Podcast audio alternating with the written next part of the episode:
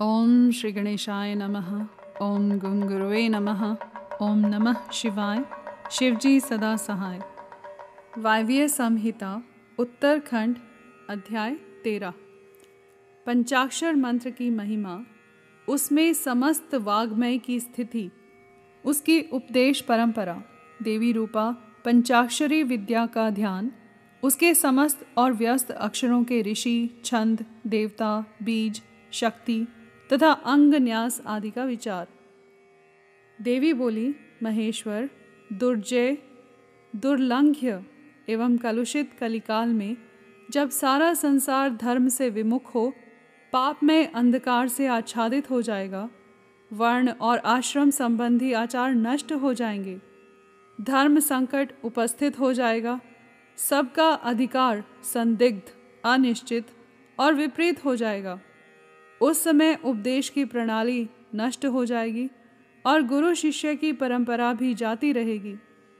ऐसी परिस्थितियों में आपके भक्त किस उपाय से मुक्त हो सकते हैं? महादेव जी ने कहा, देवी, कली काल के मनुष्य मेरी परम मनोरथ पंचाक्षरी विद्या का आश्रय ले, भक्ति से भावित चित्त होकर संसार बंधन से मुक्त हो जाते हैं। जो अकथनीय और अचिंतनीय हैं, उन मानसिक, वाचिक और शारीरिक दोषों से जो दूषित, कृतघ्न, निर्दय, छली, लोभी और कुटिल चित्त हैं, वे मनुष्य भी यदि मुझमें मन लगाकर मेरी पंचाक्षरी विद्या का जप करेंगे, उनके लिए वह विद्या ही संसार भय से तारने वाली होगी। देवी, मैंने बारंबार प्रतिज्ञापूर्वक यह बात कही है कि भूतल पर मेरा पतित हुआ भक्त भी इस पंचाक्षरी विद्या के द्वारा बंधन से मुक्त हो जाता है। देवी बोली, यदि मनुष्य पतित होकर सर्वथा कर्म करने के योग्य न रह जाए तो उसके द्वारा किया गया कर्म नरक की ही प्राप्ति कराने वाला होता है। ऐसी दशा में पतित मानव इस विद्या द्वारा कैसे मुक्त हो सकता है? महादेव जी ने कहा, सुंदरी तुमने यह बहुत ठीक बात पूछी है। अब इसका उत्तर सुनो। पहले, मैंने इस विषय को गोपनीय समझकर अब तक प्रकट नहीं किया था।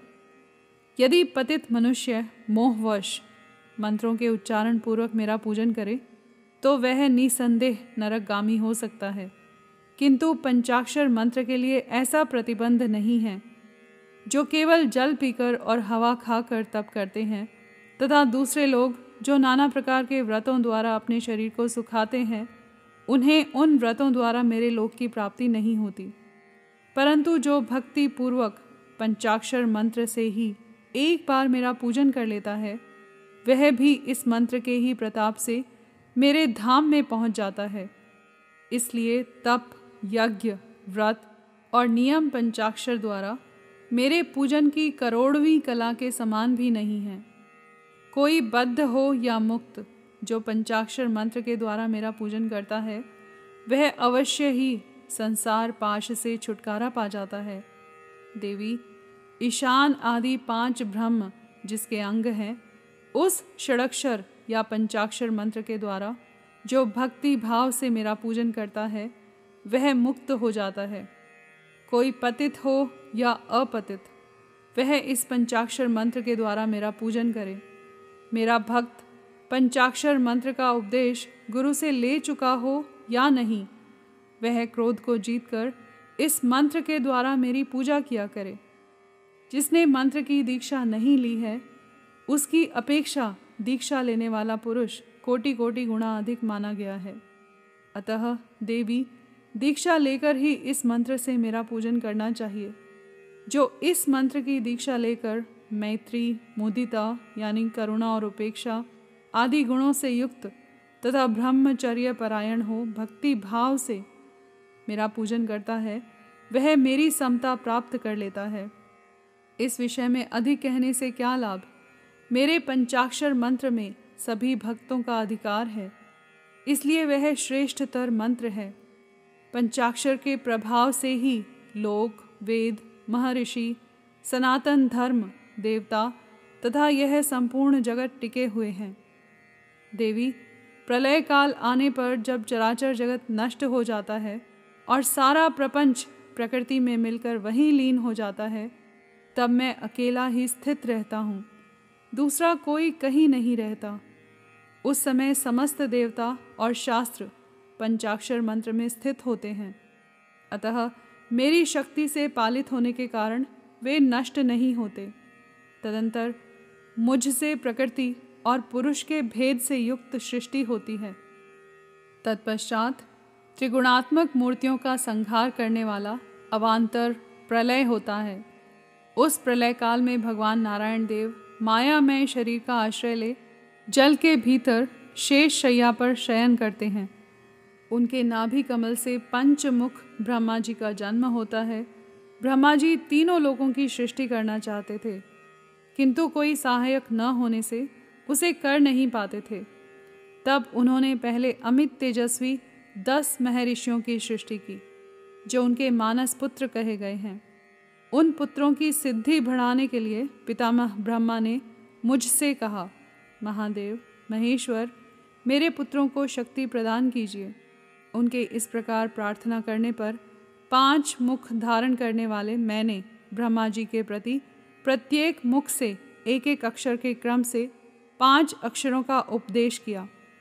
लोक पितामह ब्रह्मा जी ने भी अपने पाँच मुखों द्वारा क्रमशः उन पाँचों अक्षरों को ग्रहण किया और वाच्यवाचक भाव से मुझ महेश्वर को जाना।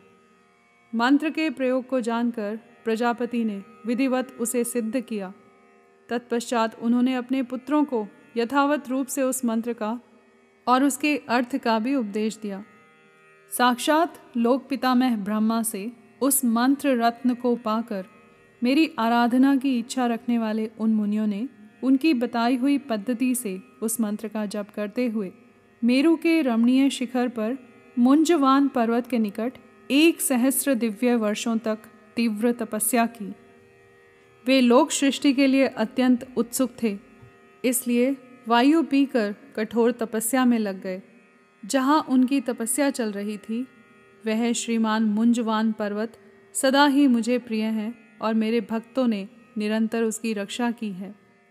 उन ऋषियों की भक्ति देखकर मैंने तत्काल उन्हें प्रत्यक्ष दर्शन दिया और उन आर्य ऋषियों को पंचाक्षर मंत्र के ऋषि, छंद, देवता, बीज, शक्ति, कीलक, षडंग न्यास, दिग्बंध और विनियोग इन सब बातों का पूर्ण रूप से ज्ञान कराया।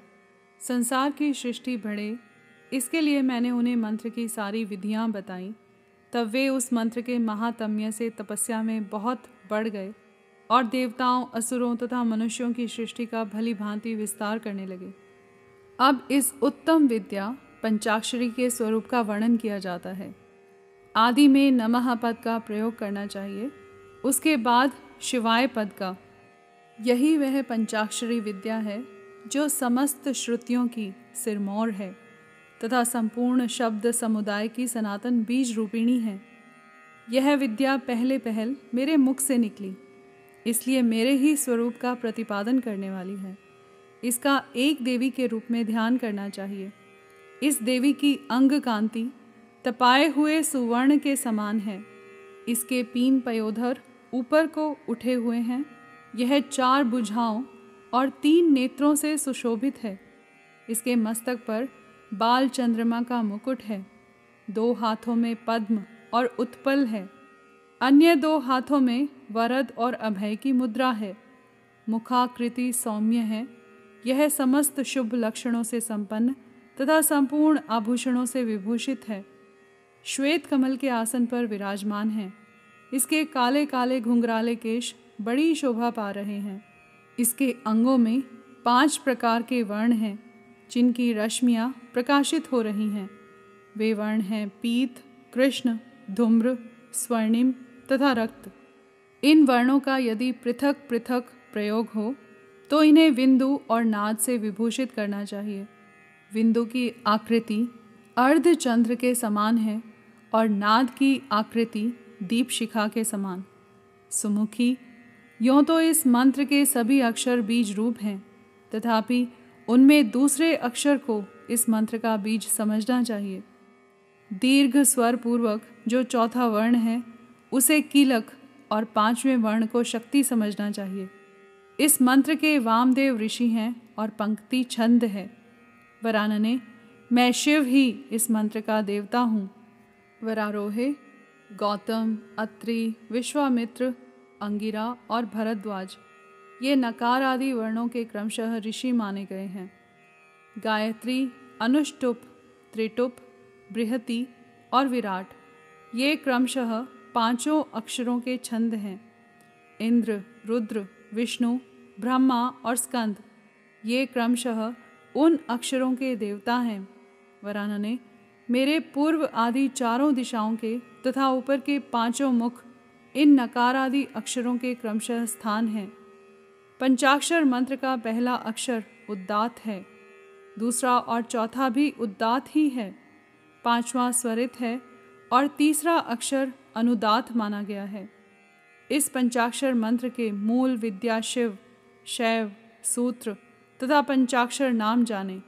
शैव यानी शिव संबंधी बीज, प्रणव मेरा विशाल हृदय है। नकार सिर कहा गया है। मकार शिखा है, शी कवच है, वा नेत्र हैं और यकार अस्त्र है। इन वर्णों के अंत में अंगों के चतुर्थ्यंत रूप के साथ क्रमशः नमः स्वाहा वशट हुम, वोषट और फट जोड़ने से अंग न्यास होता है। अंग न्यास वाक्य का प्रयोग यूँ समझना चाहिए। ओम ओम हृदयाय नमः। ओम नम शिरशे स्वाहा, ओम मम शिखाय वशट ओम शिम कवचाय हुम, ओम वाम नेत्रत्रयाय वशट ओम यम अस्त्राय फट इति हृदय आदि षडंन्यास। इस तरह कर न्यास का प्रयोग है। यथा ओम ओम अंगुष्ठाभ्याम नमः, ओम नम तर्जनीभ्याम नमः, ओम मम मध्यमाभ्या नमः ओम शिम अनामिकाभ्याम नमः। ओम वाम कनिष्ठिकाभ्याम नमः। ओम यम करतल कर पृष्ठाभ्याम नमः। विनियोग में जो ऋषि आदि आए हैं, उनका न्यास इस प्रकार समझना चाहिए। ओम वाम देवर्षये नमः शीर्षि। पंक्ति छंद से नमः। मुखे शिव देताय नमः। हृदये मम बीजाय नमः। गुह्ये यम शक्तये नमः पाद्यो, वाम कीलकाय नमः नाभव विनियोगाय नमः सर्वांग। देवी, थोड़े से भेद के साथ यह तुम्हारा भी मूल मंत्र है। उस पंचाक्षर मंत्र में जो पांचवा वर्ण य है, उसे बारहवें स्वर से विभूषित किया जाता है, अर्थात नमः शिवाय के स्थान में नमः शिवायई कहने से यह देवी का मूल मंत्र हो जाता है। अतः साधक को चाहिए कि वह इस मंत्र से मन, वाणी और शरीर के भेद से हम दोनों का पूजन, जप और होम आदि करे। मन आदि के भेद से यह पूजन तीन प्रकार का होता है, मानसिक, वाचिक और शारीरिक। देवी, जिसकी जैसी समझ हो, जिसे जितना समय मिल सके, जिसकी जैसी बुद्धि, शक्ति, संपत्ति, उत्साह एवं योग्यता और प्रीति हो, उसके अनुसार वह शास्त्र विधि से जब कभी जहाँ कहीं अथवा जिस किसी भी साधन द्वारा मेरी पूजा कर सकता है, उसकी की हुई वह पूजा उसे अवश्य मोक्ष की प्राप्ति करा देगी। सुंदरी, मुझमें मन लगाकर जो कुछ क्रम या व्युत क्रम से किया गया हो, वह कल्याणकारी तथा मुझे प्रिय होता है। तथापि जो मेरे भक्त हैं और कर्म करने में अत्यंत विवश या असमर्थ नहीं हो गए हैं, उनके लिए सब शास्त्रों में मैंने ही नियम बनाया है। उस नियम का उन्हें पालन करना चाहिए। अब मैं पहले मंत्र की दीक्षा लेने का शुभ विधान बता रहा हूँ, जिसके बिना मंत्र जप निष्फल होता है और जिसके होने से जप कर्म अवश्य सफल होता है। यहाँ पर अध्याय तेरह समाप्त हुआ। कर्पूरगौरं करुणावतारं संसारसारं भुजगेन्द्रहारं सदा वसन्तं हृदयारविन्दे भवं भवानी सहितं नमामि।